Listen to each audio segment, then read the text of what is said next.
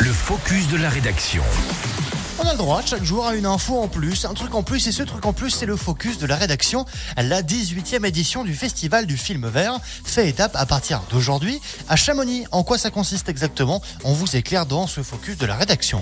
Eh bien, il s'agit d'un festival dédié à l'écologie et l'environnement lancé depuis le 4 mars, soit plus de 400 projections prévues jusqu'au 9 avril dans une centaine de lieux à travers l'Hexagone, une cinquantaine de documentaires au total. À Chamonix, vous allez donc pouvoir profiter de trois soirées au cinéma Vox à partir d'aujourd'hui et jusqu'à dimanche. L'occasion de remettre la nature au cœur des préoccupations, mais aussi d'éviter l'éco-anxiété tout en rappelant cependant les évolutions alarmantes de la crise climatique. Et concernant les films qui seront projetés, est-ce qu'on en sait un peu plus ou pas? Et vous pourrez en effet profiter de trois films à des tremplins pour encourager des changements dans nos modes de vie. Le premier sera diffusé ce soir à 20h30. Il s'agit de Climat, mon cerveau fait l'autruche, un documentaire réalisé par Raphaël Itier qui explique pourquoi, malgré la connaissance d'une catastrophe climatique, imminente, l'ensemble des êtres humains ne réagit pas.